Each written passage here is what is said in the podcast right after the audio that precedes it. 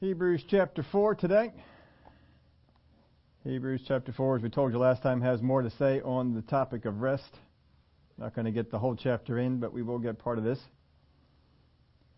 In verse 1, it says, Therefore, since a promise remains of entering his rest, let us fear lest any of you seem to have come, come short of it. Some translations put, let us uh, keep in mind or, or uh, basically keep our, our focus on. For indeed the gospel was preached to us as well as to them, but the word which they heard did not profit them, not being mixed with faith in those who heard it. So we talked about how we were supposed to enter into rest, and we saw the example that was used was the time right before Moses was up on the mountain and they had the battle, and they were supposed to go from Rephidim, a place of rest, into a place of battle, but they didn't do that because they turned it into a place of complaining and moaning and bickering and all the other stuff that went along with it. And so they then go, go from that place that God had intended. So he starts this off, says, Therefore, since a promise remains of entering his rest, there is still a promise to enter in his rest, even though Israel already came into Canaan land. There's still a promise, he says, of entering into his rest, lest us fear, let us fear lest any of you seem to have come short of it. In other words, be more focused on this, be more concerned about this. We don't want to come short of this promise. Because if you come short of the promise, then you won't walk in it. For indeed, the gospel was preached to us as well as to them, but the word which you heard did not profit them, not being mixed with faith in those who heard it. So the promise remains, it was not just for Moses' day. It's therefore not based on the land of Canaan. It's not based on a place, it's based on a promise. Now the gospel had been preached to them, it says. The gospel was preached to them. That first generation that came out of Egypt, it didn't do them any good because even though they heard the gospel, they heard the message, they didn't mix faith with it. They didn't believe it. And so it did them no good. So he says, don't you come short. Don't you walk in such a way as to not have faith in the promise because if we don't have faith in the promise, then the gospel that we hear won't do us any good. For us, it can be different if we if we mix our faith in. So we got we want to have a different result than they did. Remember the parable of the sower. Parable of the sower. The the gospel, the message went out, the word went out, and some mixed faith with it. The glass group they mixed faith with it. Other ones they didn't hang on to it and they lost it. They lost the the gospel. They lost the seed. So we see that at work even in the Old Testament. Verse three: For we for we who have believed do enter that rest. As he said, So I swore in my wrath, they shall not enter my rest, although the works were finished from the foundation of the world. This is a powerful little verse here. It's got a whole lot of things to say. He said, For we do not, be- for we who have believed do enter that rest.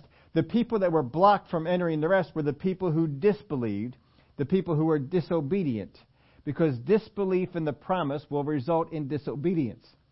And if we disobey, we are blocked from entering into the rest. But if we believe, the door is open for us to, to enter in. So we have to have faith in the promise. For we who have believed do enter that rest, if we have the faith to believe. As he said, So I swore in my wrath, they shall not enter my rest, although the works were finished from the foundation of the world. Now, that may not jump right out at you, but what this is basically saying is from the foundation of the world, God had ordained, God had decreed, God had declared that the children of Israel would enter into the promised land. That that would be the land for his people. He declared it to Abraham, but it had been decreed before that. He was looking for a man on whom he could he could base this promise on. He found it in Abraham. So he took what he decreed from the past and bestowed it upon Abraham and on his seed. But understand that that decree was in there before that the promised land was to be given to a special group of people, a people of faith. And he was looking for a man who would rise up and would have that faith. And he saw it in Abraham. So he said to Abraham, while he was in another land, while he was of another people, he said, Abraham, come out of your land to a land that I will show you, and I will give you this land. This land will be yours.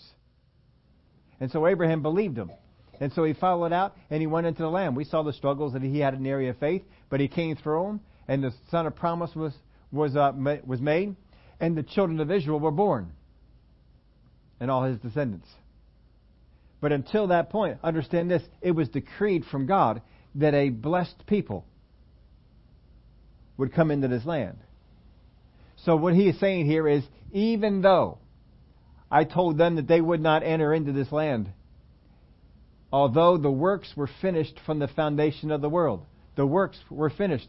God had decreed it. It was already done from the foundation of the world that this would be so.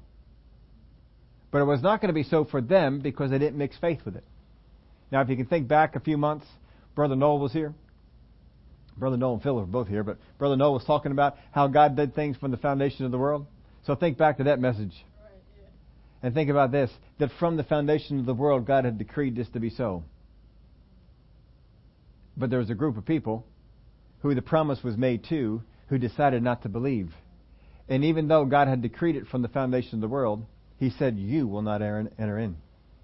So even though this promise was decreed and was going to happen, He said it will not happen for you. You see the broader picture of what's, what's going on with that. So let's go on with this. For he had spoken in a certain place of the seventh of the seventh day in this way, and God rested on the seventh day from all his works, and again in this place they shall not enter my rest. Now you read how many times you can read over this and not even catch what the, he's talking about here. He's talking about two different types of Sabbath because the word that he uses for rest, and we're not we're going to get into the words I think next next time. We're not going to get into them this time. There's a, uh, some fun study on the words rest that are being used. But this particular word that is used for rest is only used in the New Testament here in Hebrews chapter 3 and Hebrews chapter 4, except for one time. And that's during Stephen's message in the books of, book of Acts, when he goes back and he talks about the people entering into the rest. Outside of that, this word is not used. This word speaks of a place of rest, a place that you would come into rest. And now he brings out the Sabbath. The Sabbath is not a place of rest. The Sabbath is a day of rest. And so if you look at the contrast of it, God could not block them from entering into a day of rest because that day, the seventh day, would come upon all who live. If you live long enough, you'll have it, you'll hit a seventh day, right? If if you live for another week, you will come upon another seventh day. It will come upon you. God's not going to stop you from entering into that rest. So what he's saying here, we're not talking about a Sabbath rest because the Sabbath rest came to all. We're talking about a different type of rest. We're not talking about a day off, a rest from labors. That is a different one. And it's a different Greek word that is being used here. It's a Greek word that we just translate Sabbath. But here, he's talking about a different one, a place of rest. And there's a group of people that were supposed to enter in, and God said, You're not going to enter in because of the disobedience that you had. I put in your outline this not all who hear or all who remember, not even all who are mindful, but those who believe. Just because you hear the gospel, just because you hear the promise, doesn't mean that you enter in. Just because you remember doesn't mean that you enter in. Just because you stay mindful of the promise of God does not mean that you enter in. It's those who have uh, belief, who believe in it. And belief in this one in particular sense, we'll show you a little bit. This type of belief actually has to have actions of faith. It can't just be belief in, in mouth. It needs to have actions of faith. And this kind of this kind of belief with actions of faith will produce us moving into this area of rest.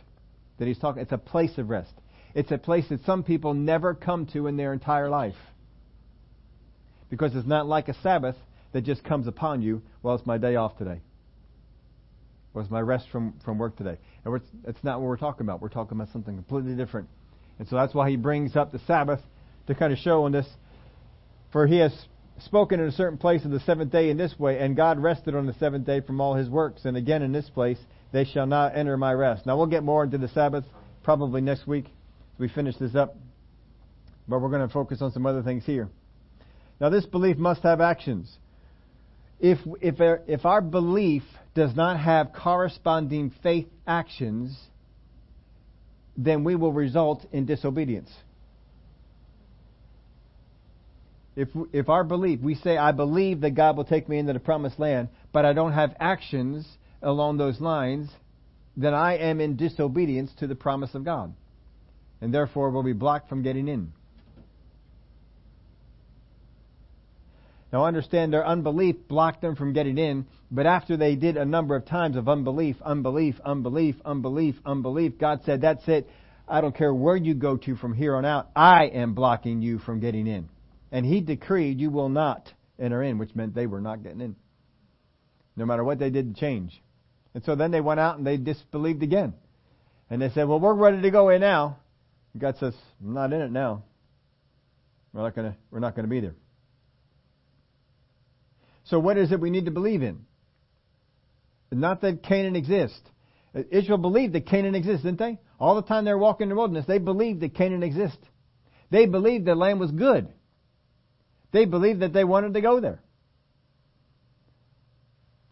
What they didn't believe was that God said that what God said He would do. Well, there's giants in the land. Well, we didn't, we didn't realize we were up against these people. This is going to be pretty tough. Their, their wall cities are, are huge. We don't have anything to take down those wall cities. They're not believing the, the promise. So here's the thing. We have the promise that was first made to Abraham in Genesis 15, 18, 18 through 21. We're not going to go back and read all these. I put them in there. If you want to go back and read them, you can. But God declared to him, I am going to take you to a land. I have given it to you. He, how many times did he, well, we'll go over that in here in a minute. He said it to Abraham. He confirmed it to his son Isaac in Genesis chapter 26. He then confirmed it to Jacob in, in Genesis chapter 28 and gave you all those references there. Then in the days of Moses, he confirms it with the people of Israel. I'm going to read these ones for you. Exodus 13 and verse 5. And it shall be when the Lord brings you into the land of the Canaanites and the Hittites and the Amorites and the Hivites and the Jebusites, which he swore to your fathers to give you, a land flowing with milk and honey, that you shall keep this, this service in this month.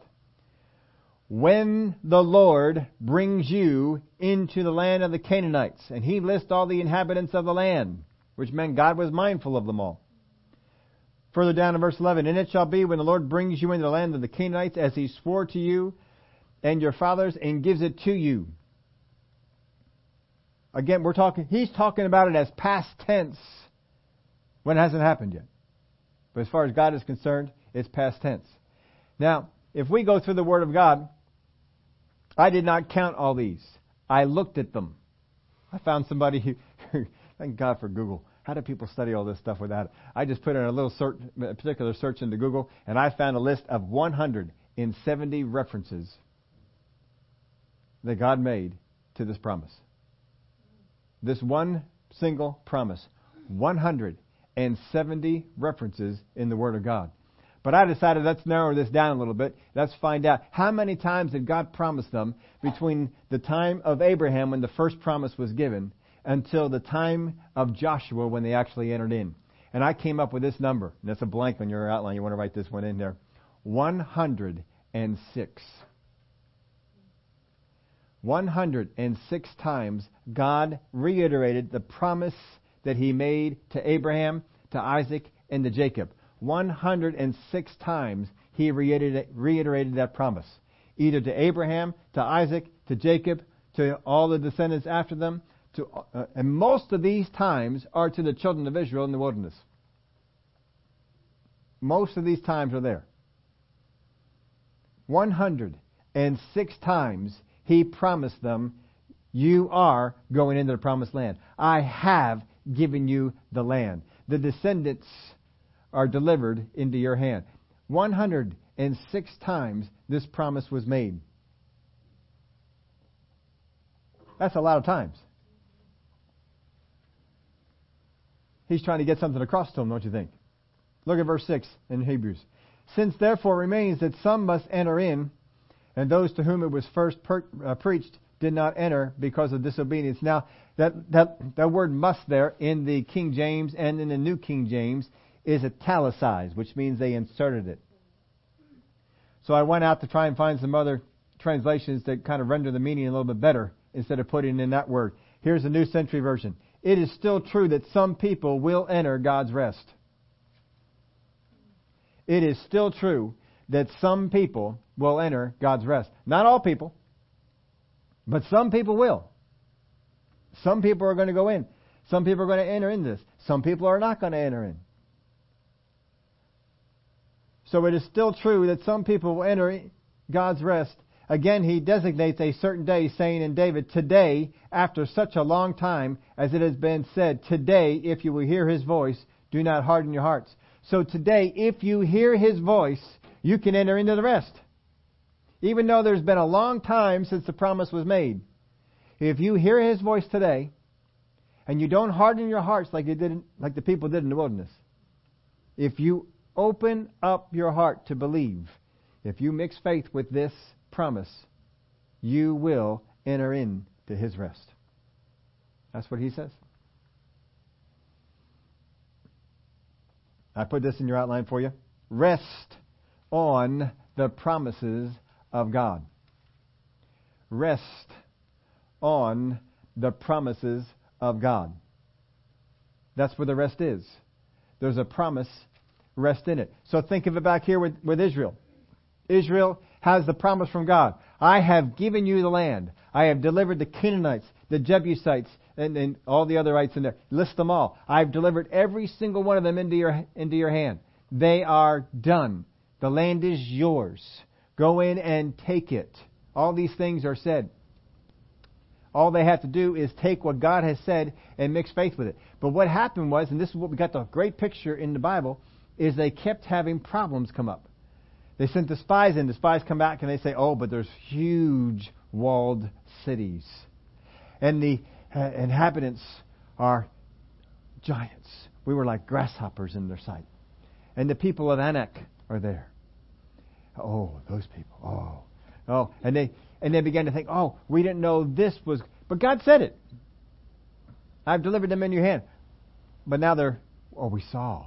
We saw this. And they're set up this way. And it's going to be difficult. And so what comes in is all these things to think on outside the promise of God, which gets them to doubt the promise of God. So instead of entering into their rest, they enter into worry and fear and strife.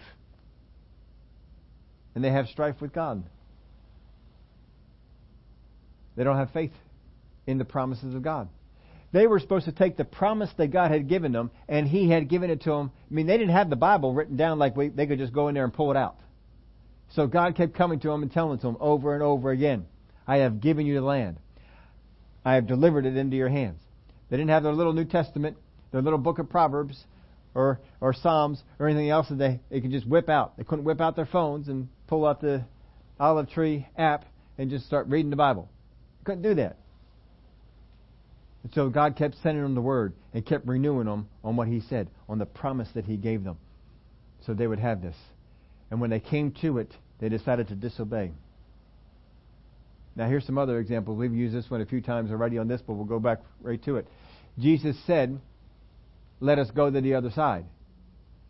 Now, that was a promise, right?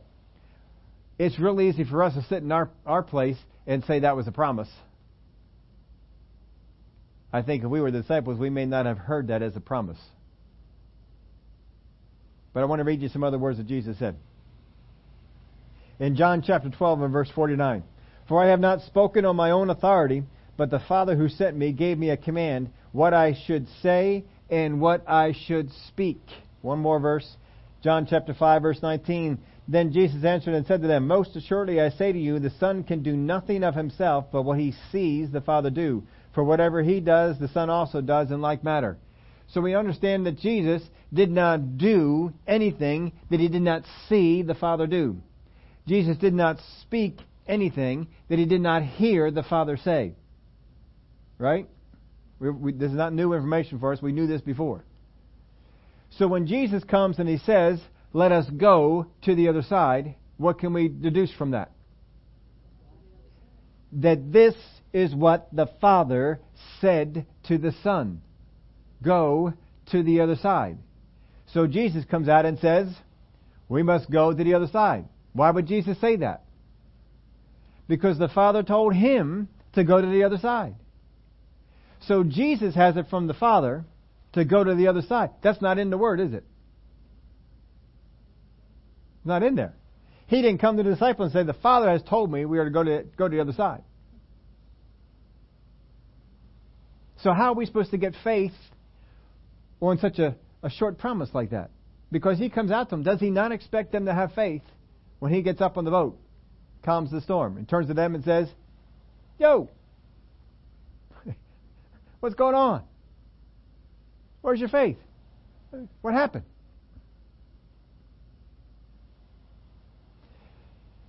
Because what we're supposed to do, folks, is to take the promises of God and to meditate and to meditate and to meditate and to meditate. And we are to take things from the promises of God and we are to imagine how they work in our life and have faith for those things. Here's a case from the Word of God where that happened. There was a certain woman who, when she heard about Jesus, and she heard about the things that Jesus said, began to imagine and began to picture in her mind what it is that she could do to come in line with the promise that was going on.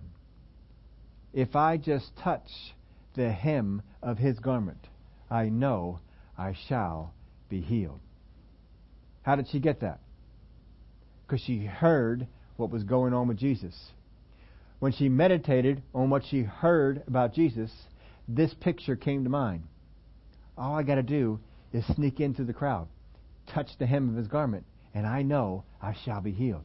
And she developed faith for that, didn't she? She had faith. She's saying this to herself. If I just touch the hem of his garment, I know I shall be healed. She may have said it out to other people, and I'm sure she didn't get a very favorable response to the other people that were around her. But she kept saying to herself, I know if I touch the hem of his garment, I shall be healed. And so she heard that Jesus was nearby, and she worked her way into the crowd, and she touched the hem of the garment, and what happened? She was healed. And Jesus turned around and said, Who touched me? And his disciples said, You look at the, the multitude of people thronging you, and you say, Who touched me? I mean, everybody's kind of touching you. He said, No, no, no. Somebody touched me, and healing power went out, which meant everyone else touched him and didn't have that imagination, didn't have that faith on the promise, didn't have that faith that what could happen. But this woman did. You see, the promises of God are in the Word of God for you to develop faith. But if I just read it, well, Jesus is my healer. Glory to God. Thank you, Jesus. Well, Jesus is my provider. Glory to God. Thank you, Jesus. Appreciate that. But I don't meditate on it, develop faith for it. I don't meditate on it. See, how is it that I can become what the Word of God says I am to become? How can I be that? How can I be healed? How can I be set free? How can I be successful? How can I be prosperous? How can this thing be? This is what the Word of God has promised me. How can this work in my life? And I begin to envision this happening. But you see, a lot of times we, we hear, well, Jesus is my healer. And so uh, I set out to be healed. I'm just going to pray real hard. Maybe if I get more people to pray for me, maybe that will happen then. I just get I just ask more people to be praying for me. And we begin to think of all these things. We're not resting. I'm trying to press through. I, I just I gotta pray. I gotta pray. I gotta pray. I gotta fast. I gotta fa- I gotta stay away from sin. We're looking at all these things because I'm trying to work for the thing that I'm trying to attain to. Jesus didn't work hard when he came up out of the boat. He just said, Peace, be still. It seemed like he worked very hard, did it? Because he had meditated on what the Father said. And the Father said, I have an assignment for you on the other side you need to get to the other side. And if you look at the story, he goes to the other side, he takes care of the demoniac, and he comes back. That was a lot of trouble to get to the other side. We're letting the promises go on a surface level. I'm not meditating on them for my life, for where I'm at. And this is not something that somebody else, if, if another person came over to the woman with the issue of blood and said, you know, I think that if you can just get through the crowd and touch the hem of his garment, I think you could get, I think you get healed. You think that, you think that would really happen for me? I, I think it would. If the woman with the issue of blood would have acted on that, how many thinks it would have made the story in the Word of God? You see, the revelation came to her because she meditated on it. Don't ask for other people to do your work. You got to meditate. You got to get into the Word of God. I got. I I need the revelation to come. My eyes have to be open, not someone else's eyes. My eyes have to be open. I have to see that I am to be free from this condition. I have to see it. Nobody else says. I have to see it for me. If I cannot see it, I cannot get there. I got to see it. So you meditate on that promise. What has God promised you in His Word? What has God promised you?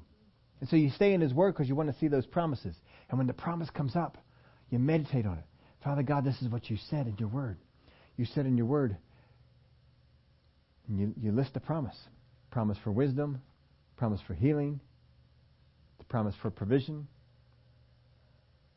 whatever it might be. You meditate on that promise. Now, God, how's that going to work in my life? How is that going to come about in my life? And God gives you the picture. And God lays it out for you. This is what's going to go on. Doesn't mean it's a smooth ride there. It just means that's what's going to go on. Joseph had a promise from God. He was going to be a ruler. But he didn't take a direction that it would seem like he was going to be a ruler. But he did. He became a ruler overnight. All of a sudden, he's a ruler. Abraham was given a promise. You're going to have a child. It didn't come right away. There were some struggles. There were some things that were telling him other other ways to do it. Maybe this child isn't to come from Sarah. Maybe Hagar can work. Yeah, yeah, that, that might be it. See, that's not that's not meditating on the promise. That's meditating on the problem. A lot of times, folks, we meditate on the problem. We don't meditate on the promise. If you meditate on the promise, you get the answer. You meditate on the problem, you get flesh, and you get disobedience. That's not what we want to do. Israel meditated on the problem. Walled cities, giants in the land. We're scared. We're afraid. They meditated on the problem. And they said, we need to go back to Egypt. God wanted on to meditate on the answer. Joshua and Caleb meditated on the answer. We are well able to go up and to get this. We're able to do it. They didn't, they didn't go.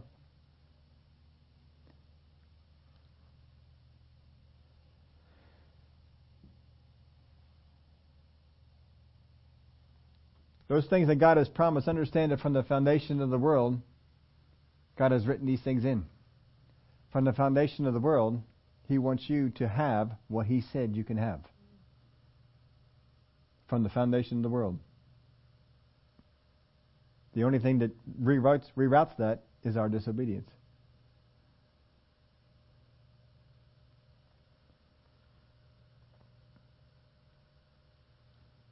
Put this in your outline for you.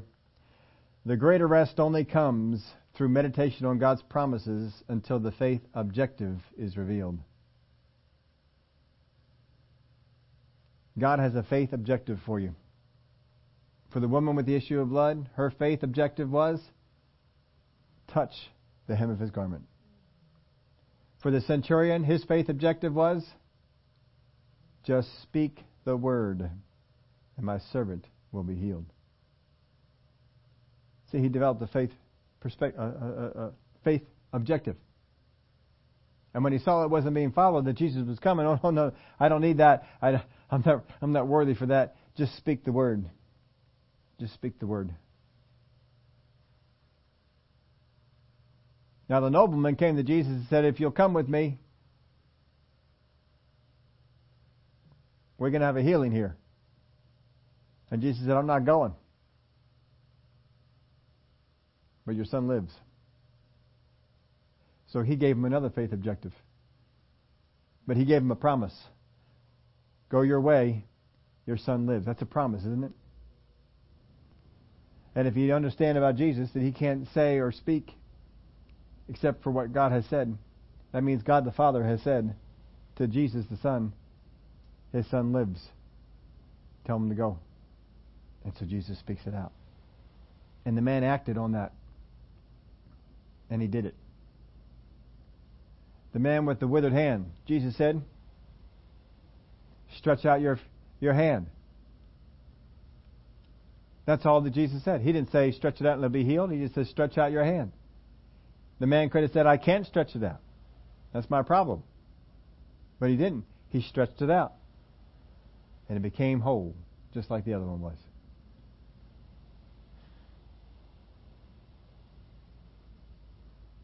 Brother Hagin, when he was meditating on Mark chapter 16, I'm sorry, um, Mark chapter 11, and God told him about faith, and he got the revelation of faith, and he said it clicked down on the inside of him. He knew he was healed. And this came up in his spirit. Y'all remember the story? Healed people don't stay in bed all morning. Well, they don't, do they? See, he was given a faith objective because he meditated on the Word of God and God was able to open it up for him and reveal, reveal something for him to do. Now he has a faith objective. And so for him, it was get out of bed. So he got out of bed. For you, it might not be get out of bed. It might not be stretch forth your hand. It might not be touch the hem of someone's garment. It could be something else. But there's a faith, there is a faith objective out there for us. And our disobedience is keeping us from doing it. And that is keeping us out of the rest. And we're trying to get healed through work. We're trying to work hard, pray hard, believe hard. Doing all that I know to do. And I'm mindful of it all day long. That's not resting. It's working. Jesus wasn't mindful of the storm at all. He was down there sleeping was mindful of all the things coming up against them. In verse uh, verse eight.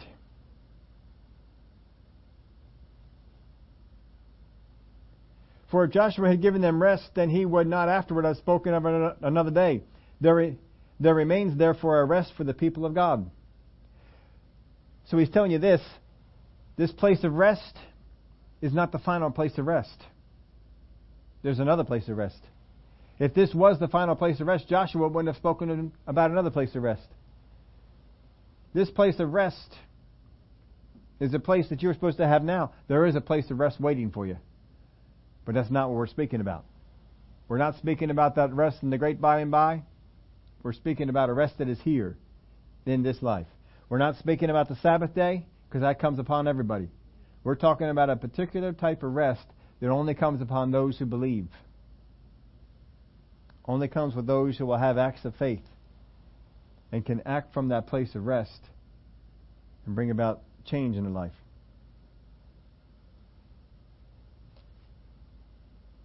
So don't confuse this rest based on promises with the one waiting for us. I put this in your outline for you too. When you enter into the into this rest, people around you may think you don't care.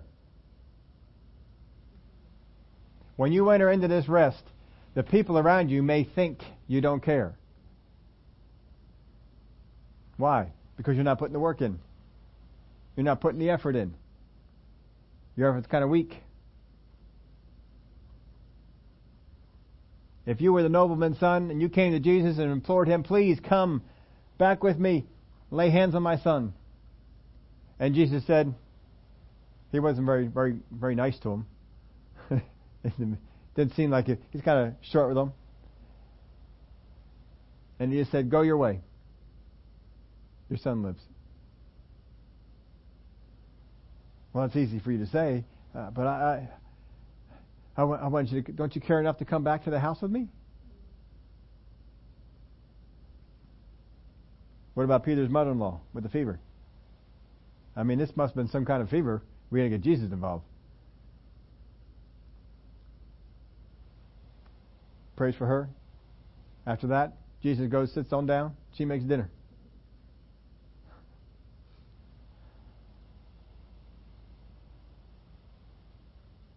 There's a lot of times you can look at Jesus, he doesn't seem like he's putting out a whole lot of effort.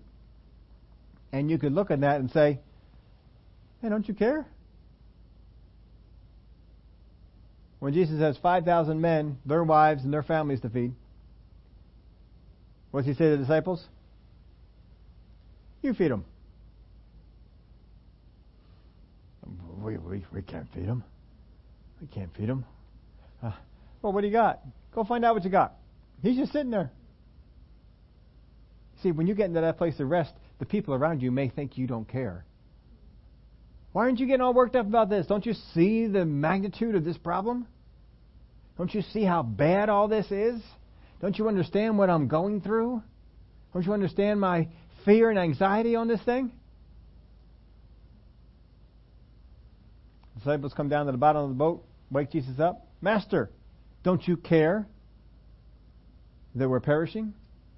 When you get into this place of rest, the people around you may think you don't care.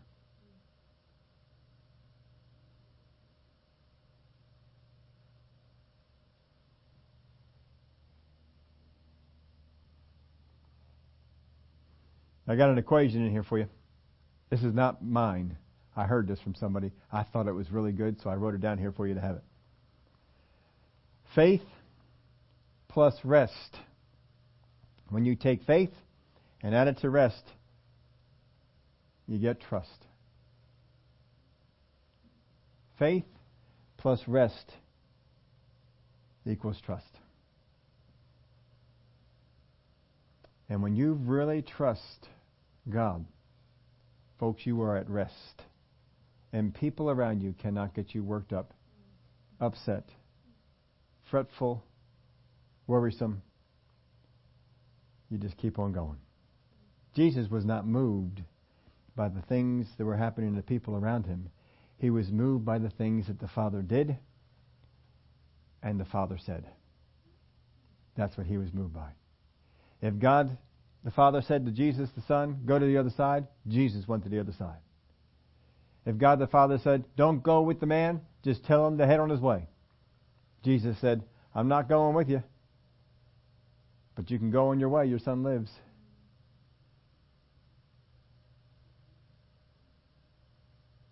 I heard this little note on uh, Isaiah 40 and verse 31. I'm still trying to confirm it in some other other sources and other places, but I'll just throw this out here for you. We know that 40 and 31 says that those who wait on the Lord shall renew their strength. We'll have a uh, little note on the word wait on.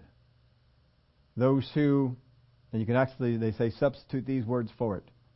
Those who exchange their strength with the Lord shall renew their strength.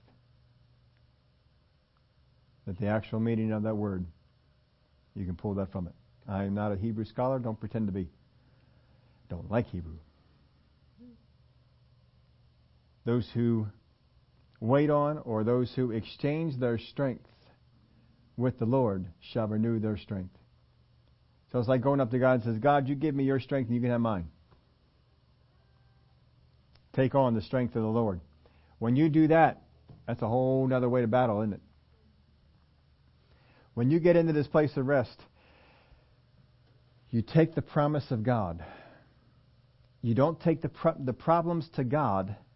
God, look at this problem. Look at this problem. Look at this problem. This is how I feel. This is how I think. This is how. You don't take all that to Him we go to we go to the promise. We go to the promise. And we bring the promise. Moses did that one time with God. Remember God says, Stand aside, Moses, I'm going to wipe these people out. I am tired of these people. These people are and God and what's he saying? Hold on, God. You promised to take these people into the promised land. What are people going to say? When they, they're going to say that you couldn't do it. So you wiped them out here.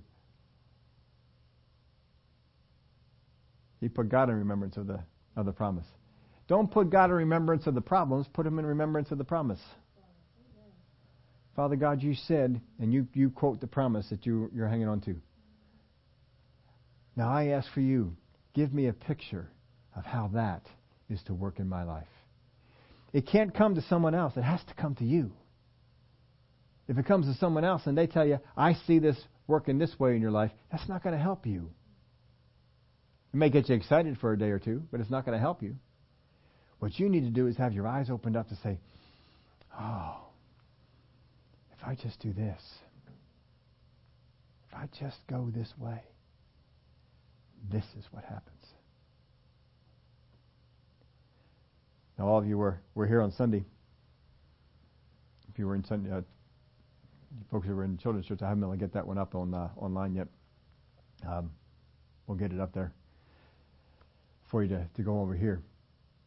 But one of those things is in order for us to obey, only, I think I put it this way, only the strong can obey. Without strength, obedience is impossible. And the example we were using is if your workout person came up to you and said, drop and give me a hundred, hundred push-ups. How many of you could do it? No, because the strength isn't there. I can't obey not because I'm not willing. I can't obey because I don't have the strength. But you see, God has been giving us things all along the way to help us have the strength. And we're not paying attention to them. And we're not listening. God is telling people to, to, to watch some of their manners, to watch some of the ways that they act. Don't you be short with those people. Don't you mouth off to those folks. Don't you think bad thoughts about those folks. He's telling you to, to do the, and we're not listening. And when I don't listen to give me five push ups, I can't listen when he says give me ten. And I can't obey when he says give me twenty. And then I can't obey when he says give me thirty. And pretty soon he's working all the way up and he's saying give me a hundred. But because I haven't obeyed on all the other things, I am not ready because I don't have the strength. Obedience takes strength. And in order for the children of Israel to go and to march around Jericho and to battle Ai and the kings and all the things that they went on, that takes strength. And the only way they're going to get there is that they listened in the wilderness and drop and give him ten. If they would have listened at the waters of Meribah, God, you brought us out here. I know you didn't bring us out here to kill us. The promise was, here's the promise. How do you bring the, bring this people through this problem? That would have increased their strength. They could have gone to the next stage and increased their strength again. They could have gone to the next stage and increased their strength again. Gone to the next stage and increased their strength again. When they finally got to the place of the promised land and God says, Go in and take the promised land, their strength would have been such that they could have done it. But instead, they were still trying to get five push ups done, and God had already graduated to a place where they needed to be doing a hundred. But if they would have done it, they would have been up to the task. What is God telling you to do? Because you see, if you will listen and do the things that God says to do, the harder things won't be hard at all. If you would have dropped and given him five and doing all the things that he said to do, you could be doing a hundred push-ups as easily as you could have done five. If you would have listened and if you would have obeyed. You could have, you could just rattle them off without even thinking about it. This is no big deal. You look at the, you know the guys who run a marathon. They condition themselves to run a marathon, 26.2 two miles. They've conditioned themselves to be able to do that. If you go and you tell a marathoner, "Hey, can you run down to the market two miles away?" What are they going to say? No, no big deal. I don't have to think about that. Just going down there, come on back. Piece of cake. You tell to somebody else who doesn't run, "Can you run down to the market two miles back and come back?" What are they going to say? in what lifetime? You see, it's, it's a whole different matter. It's a whole different thing. We can't do it from a place of rest because I haven't built up the strength. I don't know how to meditate on the promises of God to get out what I need. The disciples should have taken the promise of God. Let us go to the other side. And when they faced the storm, guys, this is nothing. Jesus said, let's go to the other side. That means the Father told him to go to the other side. That means we have a divine appointment on the other side. This storm can't take us down. They could have developed faith from that. The same way the woman with the issue of blood developed faith from it and was able to overcome something that had bothered her for 12 years.